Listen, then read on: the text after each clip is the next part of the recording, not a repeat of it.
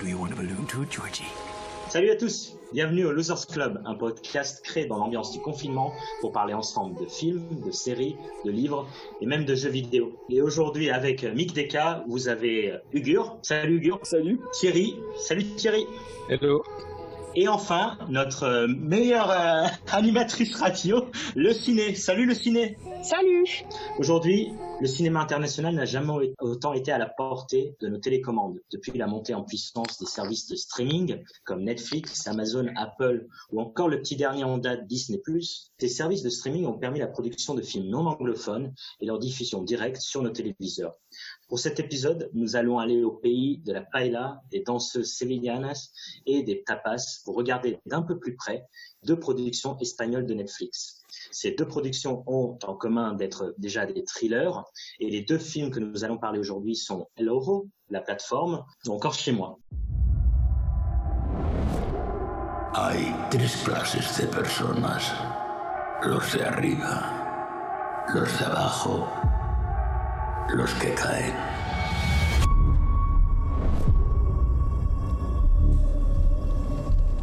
El hoyo. Sí, el hoyo. ¿Y usted sabe en qué consiste esto del hoyo? Obvio. Comer. ¿Qué vamos a comer? Lo que le sobra a los de arriba.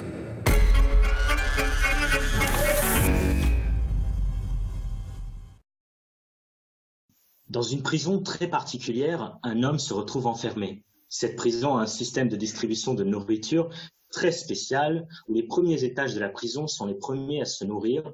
Pour les derniers, il ne restera plus que les assiettes à lécher. Mais avant de rentrer dans toute cette critique sociale, qu'est-ce que vous en avez pensé de La plateforme, Le Ciné ? Alors moi, je ne me connais pas trop en film espagnol à la base. Mais euh, on avait choisi de regarder ce film-là en temps de confinement pour euh, se divertir un petit peu. On n'a pas été déçus. C'est un bon film espagnol. Euh, j'ai bien aimé la réalisation parce que j'étais bien en ambiance euh, à me faire un huis clos. Du coup, c'était parfait euh, pour cette ambiance-là. Et Ugur, ça t'a plu l'ambiance aussi ? Déjà, j'ai appris euh, la sortie du film par recommandation de Netflix. Donc j'imagine que le profi... j'ai le profil pour aimer ce genre de film. La Et... propagande. Voilà. En vrai, c'était une bonne surprise. C'est très mystique comme histoire et ça tourne énormément autour de la psychologie humaine que j'aime bien découvrir. Sinon, le scénario était plutôt simple et la fin m'a laissé un peu sur ma faim, vu que ça part de la nourriture, et cetera. On avait compris la blague, hein, je crois. Au cas où, mais... Et Thierry, ça va ? Moi, je l'ai, j'ai sauté dessus quand il est sorti sur Netflix. J'aime bien les films comme ça, horrifiques, un peu... Bah, ça, ça fait penser à Cube, beaucoup, dans le même style. Et par rapport à Cube, c'est meilleur que Cube ou... C'est différent. C'est moins un jeu de massacre, je pense, que Cube. Là, il y a comme une portée plus sociale, ce qui est quand même plus intéressant. Mais est-ce que vous considérez ce film sorti direct sur Netflix ? Est-ce que vous auriez préféré le voir au cinéma, même si on ne peut pas aller au cinéma actuellement ? Ah oui, carrément. Après, euh, pas dire qu'il n'y a aucun film espagnol qui sort au cinéma même actuellement. C'est juste que je pense qu'il faut qu'il passe par plusieurs étapes, style euh, les festivals, pour se faire reconnaître et avoir une bonne pub. Euh, bien sûr que le marché euh, de la diffusion, est, il est pris euh, plus par les films d'horreur américains. Alors qu'il n'y a que le, les films d'horreur espagnols que moi, je, j'aime beaucoup pour euh, leur originalité et le renouvellement euh, qu'ils font depuis des années. Je suis d'accord, enfin, j'aurais forcément aimé le voir au cinéma. Le film, il n'aurait pas la même vie qu'il a eue s'il était sorti au cinéma, malheureusement. Les gens, ils n'auraient pas été aussi curieux, c'est fou. Là, c'était surtout le bouche à oreille. Je pense que c'est surtout le facteur Netflix qui fait ça. Quelque part, c'est une bonne chose pour le film. Après, il a fait quand même quelques festivals, il a même eu un Goya, des effets spéciaux. On n'en entend pas parler en France. Enfin, s'il n'était pas sorti sur Netflix, on n'aurait pas autant entendu, je pense. Bah, c'est surtout intéressant au niveau euh, pro- américain aussi, parce que Netflix donc, est une société américaine, et aux États-Unis, les, sociétés, les films étrangers sont vraiment très peu représentés par rapport en France au niveau des sorties nationales. Par le biais de Netflix, en plus, ce genre de film peut avoir une, une vie aux États-Unis, ce qu'ils n'auraient jamais eu euh, dans, leur, dans les cinémas. C'est un gros débat de savoir si un film devrait sortir au cinéma ou si c'est suffisant de l'avoir sur une plateforme de streaming. Et pour la plateforme, moi je pense que j'aurais pas vu de grosse différence vu que c'est un film thriller science-fiction. C'est simple, qu'il n'y avait pas beaucoup d'effets spéciaux. Moi je le considère pas comme un film d'horreur et le voir au salon ou dans une salle de cinéma, je pense qu'il n'y aurait pas eu trop de différence. Ça pose la question de l'effet de genre. En quoi pour toi c'est pas un film d'horreur ? Moi, j'aurais dit science-fiction parce que ça part d'un univers dystopique Pour moi, l'horreur, c'est pour essayer de faire peur. Et le but n'était pas de faire peur. Et il y avait un message bien concret. C'est pourquoi je ne l'aurais pas classé dans l'horreur, mais plutôt dans la science-fiction, euh, dans un univers dystopique. En quoi c'est science-fiction pour toi ? Bah, ça peut très bien arriver. Là, ça peut très bien être euh, actuellement. Tu n'es juste pas au courant qu'il existe ce genre de prison. Bah, c'est vrai, moi, c'est plus la plateforme qui descend, qui n'a pas de corde, ouais, et cetera. C'est un ascenseur, que... quoi. Peut-être, oui, en effet, on peut considérer comme un ascenseur.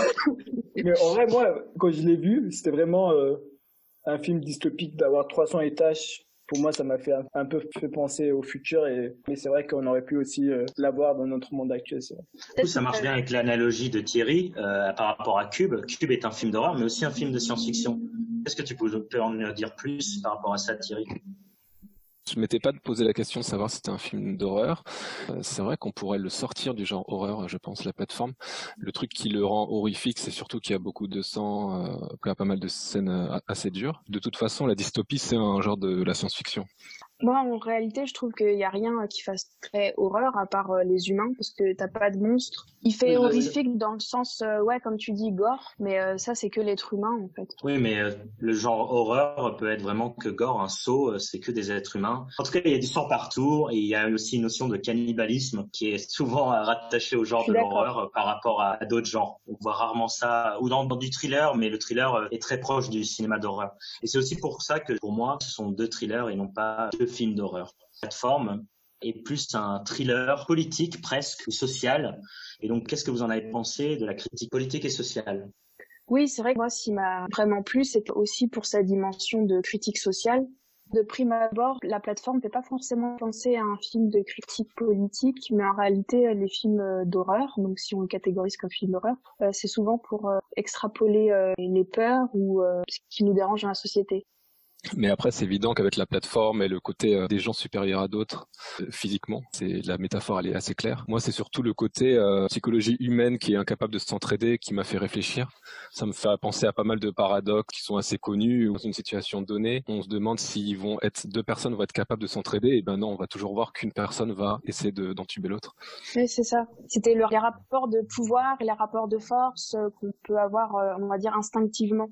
Comme tu disais, il y a soit... Euh, l'aspect physique ou euh, l'aspect manipulateur, la connaissance aussi, parce qu'on voit dès le début que le vieux, il est au courant de tout, il sait comment ça fonctionne en système des étages. C'est intéressant, surtout en, en confinement, là où les gens se battent pour avoir tous les papiers toilettes et ne pas laisser de papier toilette aux autres. Bien en parallèle avec la situation actuelle, et c'est qui est dû le succès de la plateforme, c'est que c'est une allégorie sur le papier toilette. Il est sorti au bout d'une semaine de confinement, alors là ça m'a mis le moral à zéro, je me dis eh, voilà, l'humanité est vraiment nulle. Euh, en plus perso, moi j'ai commencé le confinement avec quatre roues de papier toilette et euh, j'ai toujours pas eu besoin d'en racheter, donc ça c'est un autre ouais, débat, moi, mais en tout cas. J'ai vu un aspect politique plus grave que vous, capitaliste, et cetera. Le, le niveau augure euh, que le papier toilette, s'il te plaît. Pour moi, vraiment, il y avait un aspect politique très important parce que le personnage principal est en quelque sorte le Messie, le Robin des Bois dans la prison. Et surtout, il traite de la question de la répartition de la richesse au sein de la société. Et il y a une apologie de, du communisme qui est assez flagrant. On se bat, mais on ne sait pas si on va réussir. C'est aussi le message de l'enfance. C'est aussi un message sur les générations futures pour dire que ça dépendra de eux si le système va changer ou pas. Mais pour moi, c'est vraiment une apologie du communisme. Et... Ah oui, carrément. Faut... À ce point. Je comprends en fait ton allégorie, l'enfance et la génération future, mais s'il est censé représenter notre époque, je trouve pas que nous on soit une génération qui soit très pro-communiste, ni très pro-socialiste, au contraire. Je crois qu'on va plutôt retourner dans les extrêmes. Alors de ce débat un peu trop politisant, parlons d'une question qui me taraude depuis que j'ai vu le film, et la plus importante de toutes, c'est c'est quoi cette panna cotta ? Très bonne question. L'analyse politique, encore une fois, est une forme de métaphore. C'est un dessert luxueux et cher. Ça peut être interprété comme si on souhaite avoir un monde sans pauvres. C'est peut-être que les riches doivent se résigner sur certaines dépenses extravagantes. C'est par leur action que ça pourrait changer euh, la condition des pauvres. Je vois ce que tu veux dire. Ce système-là, il montre que ceux d'en haut, qui ont accès à tous les privilèges, pourraient offrir à ceux d'en bas, si seulement ils se restreignaient eux-mêmes pour ne pas tout dépenser. C'est ça. Et surtout, le choix du panna cotta, c'est vraiment le fait que ça soit un truc luxueux et qui, normalement, coûte cher. Ouais, et donc, puis avec une forme fragile. C'est plus ça, moi, que je voyais aussi. Quand vous dites fragile, le tiramisu aussi. jusque-là. Oui, non, mais oui. Non, c'est plus carré, il est plus rectangulaire, tu vois. C'est moins... Euh... gélatineux. Voilà. Ok. Parce que si tu voulais taper juste dans le luxe, tu devrais prendre un homard ou du caviar, tu vois. Mais là, c'est vraiment un truc euh, petit et fragile, en plus rouge. Si tu veux Ils faire une pris... allégorie du communisme... Euh... allons dedans. Ils hein. ont vraiment pris le truc le plus dur à conserver sur, euh, sur deux cents ouais. étages. Quoi. C'est qu'ils donnent à l'enfant euh, la panna cotta. Quel gâchis. Il marche aussi avec le dessert. Thierry, lui, on sait à qui il aurait. Euh... Lui, on sait que dès le début, il aurait ah. serait resté en haut. Hein. Du coup, c'est intéressant. C'est quel est le message le plus important, l'enfant ou ça aurait été la panna cotta au final?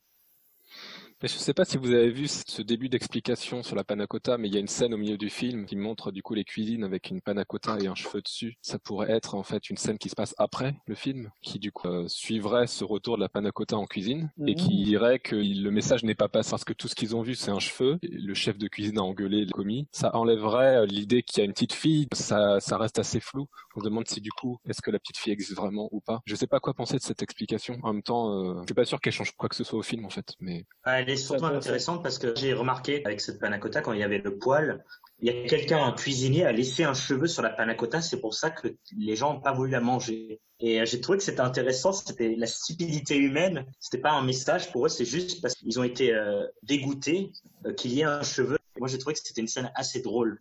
Bah, c'est plus drôle que le film en entier, c'est sûr, parce qu'on a déjà un, un rapport de pouvoir dès le début où tu vois que le chef cuisinier il se permet d'engueuler ses employés euh, sans raison. Mais j'aime bien la théorie de Thierry là-dessus. Ça voudrait dire que euh, presque toute l'histoire euh, n'aura servi à rien. Non, mais c'est surtout intéressant de montrer en quelque sorte une petite euh, explication durant le film. C'est cool de savoir quel serait l'impact des deux, pas possible. C'est juste que cette scène, elle est un peu étrange, la scène de la panna cotta avant la vraie fin. Du coup, on sait même pas sur quelle timeline ça se situe. Et c'est, bah, un, c'est, cool. c'est, pas, c'est peut-être pas une scène si nécessaire parce que le, la panna cotta elle-même, on comprend le symbole euh, introduit par euh, le personnage principal de Goreng qui va la choisir pour euh, la protéger tout le long. J'aime beaucoup la, les explications qui, comme quoi cette panna cotta aurait euh, un autre symbolisme. En réalité, demande-toi euh, si tu avais été dans cette prison, comment tu aurais réagi justement ?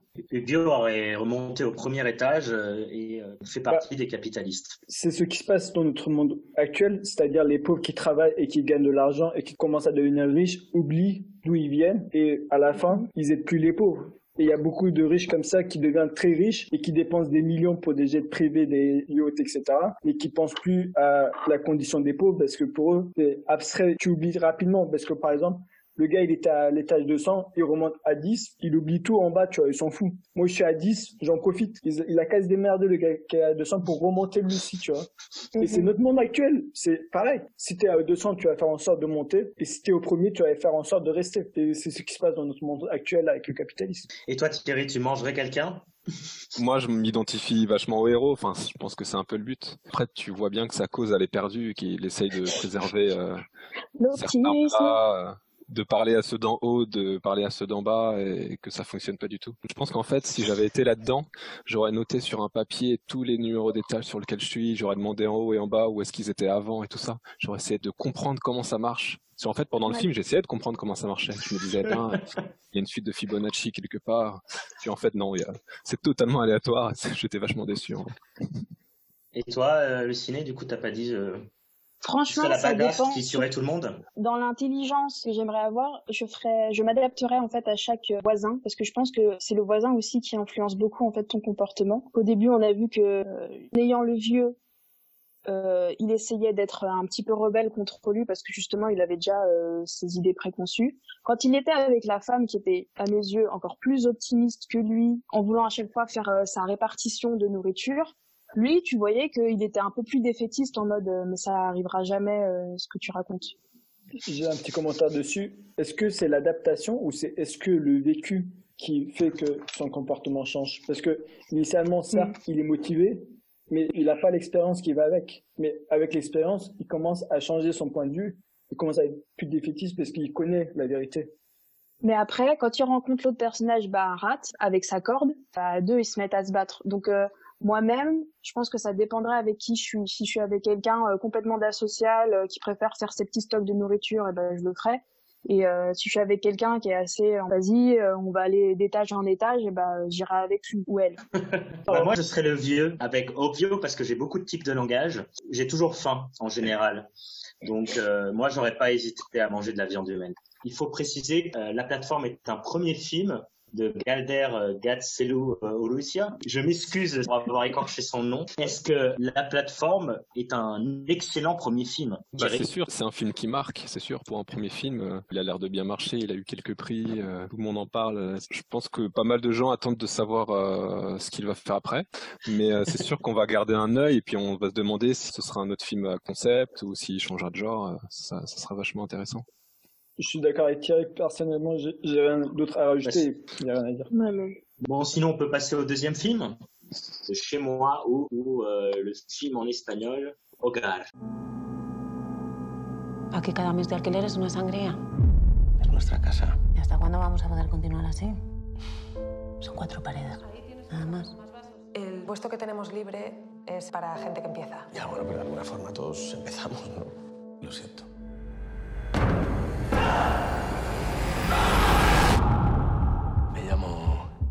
Un deuxième film un peu particulier qui m'a un peu euh, perturbé. Donc c'est un home invasion, euh, pour moi euh, c'est comme ça que je l'ai vu, où un homme revient dans son appartement pour essayer de s'introduire peu à peu dans la vie de ses nou- nouveaux occupants. Ugur, t'as aimé voir Chez moi, chez toi? Très bonne question.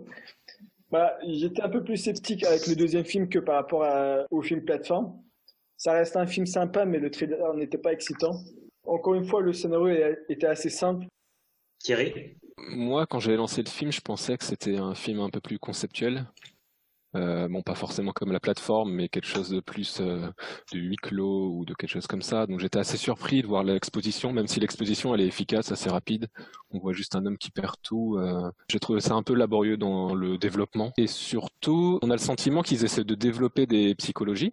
Mais j'ai du mal quand même à comprendre les psychologies, c'est, c'est un peu bizarre. Je trouve que ça sort un peu quand même de nulle part. Il y a à la fois un côté euh, j'avais tout prévu, euh, j'ai réussi à manipuler tout mon monde, euh, donne une, euh, du gaz lacrymogène et puis euh, six minutes plus tard elle l'utilise, euh, tout va bien comme il faut. Et puis un côté aussi un peu trop coïncidence, ah le jardinier comme par hasard, euh, qui est aussi un pervers.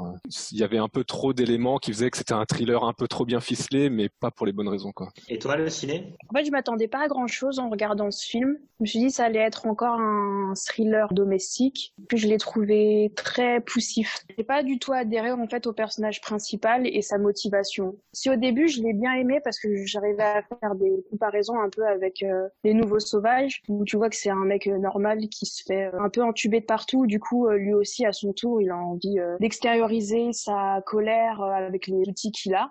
Pour moi, à part essayer de récupérer son bien, euh, j'ai pas compris sa motivation de vouloir détruire la vie d'un autre gars pour, euh, pour ce qu'on lui a fait à lui. Et c'est pas juste récupérer son bien, au final, c'est récupérer euh, une vie qui est intéressante. C'est un peu l'ascenseur social. Tout à l'heure, on avait l'ascenseur de nourriture et là, on a un ascenseur social où il perd tout au début du film pour après ensuite essayer de reconquérir tout. C'est assez bancal parce que ça voudrait dire que euh, la réussite de sa vie dépend pas que de lui, puisque du coup il a besoin de récupérer euh, un bien immobilier, une femme euh, différente. Donc ça prouve que ça ne tient pas que à lui, qu'il n'arrive pas à retrouver un, un job euh, qui lui apporte euh, dont il a besoin pour avoir de l'argent et pour euh, pouvoir euh, retrouver un appartement correct. C'est un message Donc, plutôt immoral ? Oui, déjà c'est clairement immoral.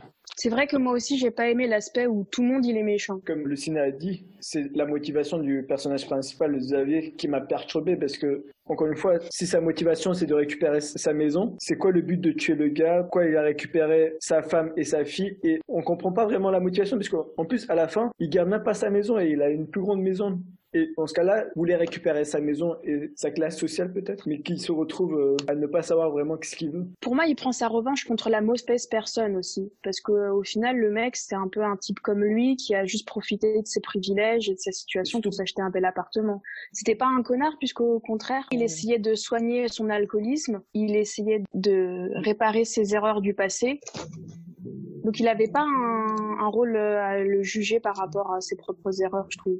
Bah justement, moi j'ai beaucoup aimé les trente premières minutes qui étaient assez lentes, et de suivre euh, ce qui se passait dans sa maison euh, et rentrer dans la maison, de en fait de violer, en quelque sorte de violer l'intimité euh, de ces nouveaux occupants. J'ai trouvé ça très intéressant en fait. C'est un... Le home invasion m'a intéressé au, au départ et bien ficelé. Mais ensuite, c'est vrai que, comme disait Thierry, une fois qu'on part dans la psychologie, pourquoi la femme, euh, elle ne croit pas son mari? Elle croit à un inconnu qu'elle a vu euh, deux fois, euh, plus que son mari parce qu'il lui montre un portable. Euh, on a beaucoup de mal à croire que le, le, les transitions psychologiques sont très mal faites en, dans les personnages.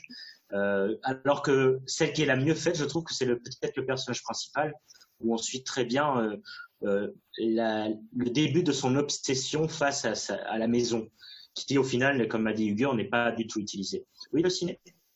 Il avait été aussi, le film avait été comparé aussi à un espèce de parasite euh, espagnol, mais au final, euh, je suis pas d'accord, puisque euh, dans Parasite, ce qui était euh, vraiment intéressant, c'était que toute la famille se mettait à arnaquer euh, les plus riches. L'arnaque euh, tenait mieux que là, la femme est complètement dans l'ignorance et au contraire, elle-même, elle se fait entuber à la fin. J'ai pas trouvé que c'était comparable. Surtout dans le film Parasite, le but c'est d'arnaquer, alors que dans le deuxième, c'est vraiment il chasse le proprio pour récupérer tout ce qu'il a, sa famille, sa maison, son travail. Du coup, on est censé avoir plus d'empathie pour le mec qui veut récupérer sa baraque que pour une famille d'escrocs qui veut juste faire un coup comme ça. Et pourtant, j'ai quand même préféré l'histoire de Parasite. Moi, j'ai pas eu d'empathie du tout hein, vis-à-vis de Xavier, désolé. Non, parce ouais. qu'il va trop dans les extrêmes dès le début. Hein. Après, pour le côté home invasion, je trouve que Parasite est plus un home invasion. Chez moi, ça flirte avec le home invasion parce qu'il rentre chez ces gens-là, mais euh, c'est pas du tout euh, exploité. Enfin, c'est, c'est pas du tout dans le genre en fait. Ce à quoi je m'attendais au début. En fait, c'est un home invasion moderne dans le sens où il récupère surtout ses données en allant sur son ordinateur. Maintenant, t'as plus besoin vraiment de rentrer dans la maison des gens, mais au moins euh, juste Déjà. dans l'ordinateur. Parasite est intéressant parce que c'était un home invasion un peu lent, c'est-à-dire que c'est peu à peu, ils envahissent la maison littéralement et c'est pas un home comme invasion comme dans les films, exactement, qui est pas comme un film d'horreur classique où euh, ils rentrent dans la maison, il faut se cacher, comme euh, ce film euh, de home invasion Panic Room de David Fincher où ils rentrent dans la maison et ils sont enfermés dans une petite pièce alors que tous les voleurs ils sont à l'extérieur.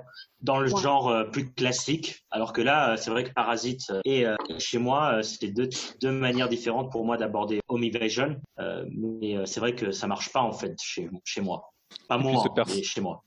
Ce personnage, il est un peu pathétique en fait. Comme on a dit euh, tous les quatre, on a l'impression qu'il pourrait passer par d'autres moyens pour retrouver euh, ce qu'il cherche à retrouver. Au, au fur et à mesure du film, j'ai, je me suis de plus en plus détaché de lui et je le regardais vraiment. Et je regardais le film aussi d'un œil extérieur. J'étais plus du tout impliqué. Je disais que je ressentais juste de la pitié pour ce mec qui lâchait tout, qui lâchait même sa propre femme. Pour, euh, au final, pourquoi, on ne sait pas trop. Je te rejoins là-dessus. Hein. Quand tu arrives à la fin et que tu te rends compte qu'il a changé de femme, là, moi, j'ai plus compris du tout le personnage en me disant, tu pensais qu'il voulait que sa famille récupère la vie qu'il avait avant. En fait, non, il voulait juste lui récupérer son job. Il y avait une question d'ego avant tout et pas du tout de euh, je veux euh, que ma femme, elle se ressente mieux, je veux que mon fils, il aille mieux. Je crois qu'il ne s'est pas non plus rendu compte que c'est grâce aussi euh, à son changement de situation que son fils, il lui a avoué un mal-être qu'il avait. En fait, il aurait pu vraiment euh, profiter de ce changement de situation pour euh, avoir un changement de vie, mais ça, ça aurait été un film Disney, on est d'accord. Pour se dédier à sa famille, et cetera. Je suis tout à fait C'est ça, en mode euh, maintenant, euh, je suis un homme moins matérialiste et euh, je vais m'occuper de ma famille, euh, je vais écouter ma femme. Bah, pas du tout. Ce qui est intéressant, bon. Le film n'est pas intéressant, mais ce qui est intéressant dans le film, c'est peut-être aussi la, de parler un peu de la situation économique espagnole ou peu mondiale, où des gens peuvent perdre très facilement leur boulot et qui est très difficile pour un quarantenaire de retrouver du travail. Surtout qu'il est trop diplômé et euh, j'ai beaucoup aimé cette scène où ils, ils veulent le prendre pour un stage de trois mois gratuitement. Qu'est-ce que vous en avez pensé du message économique du film, Hugo ? Bah, pour moi, ça m'a fait penser un peu le film Le Stagiaire, où on traite encore à nouveau de cette thématique-là. C'était un film où on voyait le décalage entre l'ancienne génération et l'écosystème start-up dans laquelle les vieux n'arrivent plus à se retrouver et c'est pourquoi c'est très difficile pour eux de retrouver un job. Malgré euh, beaucoup d'expérience, c'est un problème partout dans le monde et il y a aussi la crise économique en Espagne qui a fait que beaucoup de gens ont perdu leur job. On ne peut pas dire que ce soit un message vraiment percutant du film. C'est vraiment une toute petite partie de son histoire. C'est intéressant de le mettre dans ce contexte-là. Je pense que c'est plus une, une thématique de toile de fond. Si c'était un film social comme un Ken Loach, où il voulait vraiment euh, parler euh, de la situation euh, des chômeurs à, à plus de quarante ans, euh, avec beaucoup d'expérience, Dans ce cas-là, il se serait vengé contre sa firme ou il se serait vengé contre une personne qui avait du pouvoir professionnel et il aurait fait du chantage, par exemple. Quand on repense à Parasite, on, on a vraiment, à la fin, on repense vraiment à ce qu'on a vu sur la condition en Corée. On se dit, ouais, il y a des gens qui habitent sous le niveau du trottoir, qui, s'il y a une inondation, ils sont inondés. Euh, si un, un mec pisse dans le caniveau, ils, ils reçoivent tout, toute l'odeur. C'est vraiment euh, quelque chose qui percute. Là, j'ai rien ressenti sur la situation espagnole. Et puis après, vous avoir écouté tous, je pense que vraiment, c'était un égoïste avant. Et c'est juste l'histoire d'un égoïste qui fait sa crise ou juste que c'est un trigger sur, sur, sur sa psychologie de psychopathe. J'ai bien aimé quand même certains aspects de cette manipulation. Il y a des phrases euh, qui sont assez intéressantes quand il manipule la femme, qui en fait entraîne la victime parce que la femme, elle, elle a perdu pied, elle ne sait pas qui croire. D'ailleurs, c'est bizarre qu'elle l'appelle lui. Elle a peut-être d'autres amis à appeler avant lui, mais on voit qu'elle ne sait pas trop euh, quoi faire et, et elle se fait embarquer facilement. Et euh, je trouvais ça plutôt ok pour euh, le côté manipulation. Moi aussi, j'ai bien aimé. En fait, il n'y a que cet aspect-là que j'ai aimé du film. Voir comment il, il est un pervers à manipuler les, les autres et en même temps à passer pour un gentil, par exemple, auprès de sa famille. Le côté ambivalent du personnage m'a beaucoup intéressée, sans que j'ai de l'empathie pour lui, contrairement à peut-être d'autres films sur des serial killers qui, des fois aussi, ont cette double face et que je suis en mode à fond, vas-y, tue-le. Là aussi, en fait, j'ai pas compris. Je me suis dit, mais ça irait beaucoup plus vite si dès le début, tu le tuais, tu ferais passer ça pour un accident et bim. Non, là, il y a vraiment quelque chose de plus malsain à torturer en fait ses victimes. Donc si vous êtes un serial killer et vous voulez être ami avec Le Ciné, euh, pensez à être un peu gentil quand même. On a vu deux films, du coup La Plateforme et Chez Moi. Qu'est-ce qu'on retient de ces deux films, s'ils ont des choses en commun ou, ou pas du tout? Bah, je trouve que le scénario des films espagnols, d'une manière générale, sont assez simples. Ce que j'ai c'est une critique. C'est pas une critique. En vrai, c'est pas, c'est pas mauvais d'avoir un scénario simple. Je pense que tu veux dire ça part d'un pitch assez simple qui, en fait, euh, t'emmène quelque part de totalement différent à la fin et c'est ça qui te surprend. C'est ça. Parce que, par exemple, Casa de Papel aussi, ça a un scénario simple, mais c'est bien mené, donc ça, ça fait un, suc- un certain succès. Je dis que ça. Papel, pas plus... Il a réussi à parler de la Casa et... de Papel. Bravo. J'en étais sûr. Mais pour moi, la plupart des films espagnols que j'ai vus, même si c'est un thriller, c'est assez bien. Après, je trouve dommage de ne pas médiatiser plus ce genre de film. On peut le regarder seulement quand ça tombe sur Netflix et on n'est pas vraiment au courant des nouveautés. Il y a aussi beaucoup d'autres films intéressants, pas forcément que euh, espagnols, qui existent sur Netflix. Il faut juste les chercher, en fait. Tu disais qu'on peut passer à côté de ce genre de film, mais en réalité, c'est aussi d'autres euh, films de nationalité qui paraissent peut-être euh, éloignés pour toi. Mais je pense à tous les films indiens qu'il y a sur Netflix. Là, tu peux pas dire qu'il y en a pas beaucoup. C'est pas pour autant que tu irais les voir. Du coup, Thierry, toi qui es un grand fan de thrillers espagnols, si je me trompe pas, qu'est-ce que t'en as pensé du coup, c'est avoir deux thrillers comme ça d'un coup euh... C'est vrai que j'aime bien les thrillers espagnols et on, on voit que Netflix euh, essaye de diffuser pas mal de thrillers espagnols. Je pense que c'est très fortement lié à la Casa de Papel, puisqu'il y a un autre film qui s'appelle euh, Mirage, je crois, qui est avec euh, l'acteur et le professeur. Ils essaient de passer des séries qui ont des actrices et des acteurs euh, de la Casa de Papel, donc ils, ils surfent clairement sur ça. Pour autant, c'est quand même bien d'avoir pas mal de films espagnols, et bien, il y en a vraiment pas mal. Hein. The Invisible Guest aussi. Ouais, The Invisible Guest, qui s'appelle L'Accusé en français. Bah, c'est le même ouais. que j'ai beaucoup aimé. Euh, The Invisible Guardian, qui est un thriller euh, que j'ai pas encore vu. Juste pour faire une distinction entre les deux films, La Plateforme, il me semble qu'il est sorti au cinéma en Espagne et que c'est seulement à l'international qu'il est passé sur Netflix, alors que euh, Chez Moi, il est vraiment sorti sur Netflix en Espagne aussi. Je prends toujours du plaisir à voir un thriller espagnol. Après, euh, je vous dirais de pas regarder Chez Moi. Je connais un film qui s'appelle Malveillance, qui est aussi avec un psychopathe qui rentre chez une femme, et c'est quand même vachement mieux. Voilà, c'est mon propre avis. Réalisé par euh, le réalisateur de Rec. Donc Malveillance de Bromé Balaguero. Euh, sinon, La Plateforme, euh, je trouve, je suis assez content parce que ça lui a donné plein de visibilité et du coup, tout le monde a vu le film et c'est assez cool. Tant qu'on y est au conseil euh, cinématographique, donc, euh, est-ce que vous auriez d'autres thrillers espagnols à conseiller? Je sais que mes premiers films euh, d'horreur que j'avais aimés, c'était des films d'horreur espagnols, comme... et c'était euh, L'Orphelinat et euh, Les yeux de Julia. Ouais. Donc Les yeux de Julia de Guillem Morales. Après, je sais qu'il date, hein, donc euh, je ne sais pas s'il serait disponible sur les plateformes. Je suis d'accord, j'aime bien, j'aime beaucoup Les yeux de, de Julia. Bon, quant à moi, euh, un de mes thrillers préférés, en fait, c'est une adaptation d'un de mes livres préférés, donc euh, une adaptation de Miguel de Thierry Jonquet par Pedro Almodovar, qui s'appelle La Piel que habito, qui est un de mes thrillers espagnols préférés. Et sinon, je conseillerais aussi euh, Que Dios nos perdone, qui m'a été conseillé pour le coup par Thierry, et qui est un, vraiment un film intéressant euh, quant au crime et aussi euh, au personnage principal, qui est un des personnages d'anti-héros les plus étranges que j'ai jamais vus. Oui, j'approuve euh, ce choix, Que Dios nos perdone. Pour moi, c'est un des meilleurs thrillers polars euh, de tous les temps, que, qui se range au même euh, niveau que Zodiac ou Seven. Pour moi, c'est un très très bon film et c'est espagnol. Bon, bah, merci pour le conseil, en tout cas pour moi. Bon. Bah, moi, j'ai envie de le revoir du coup, et avec le ciné, on va sûrement le revoir. Non. Voilà, pour nos auditeurs, ça, ça donne envie. En tout cas, merci de nous avoir écoutés et à une prochaine fois pour une prochaine émission.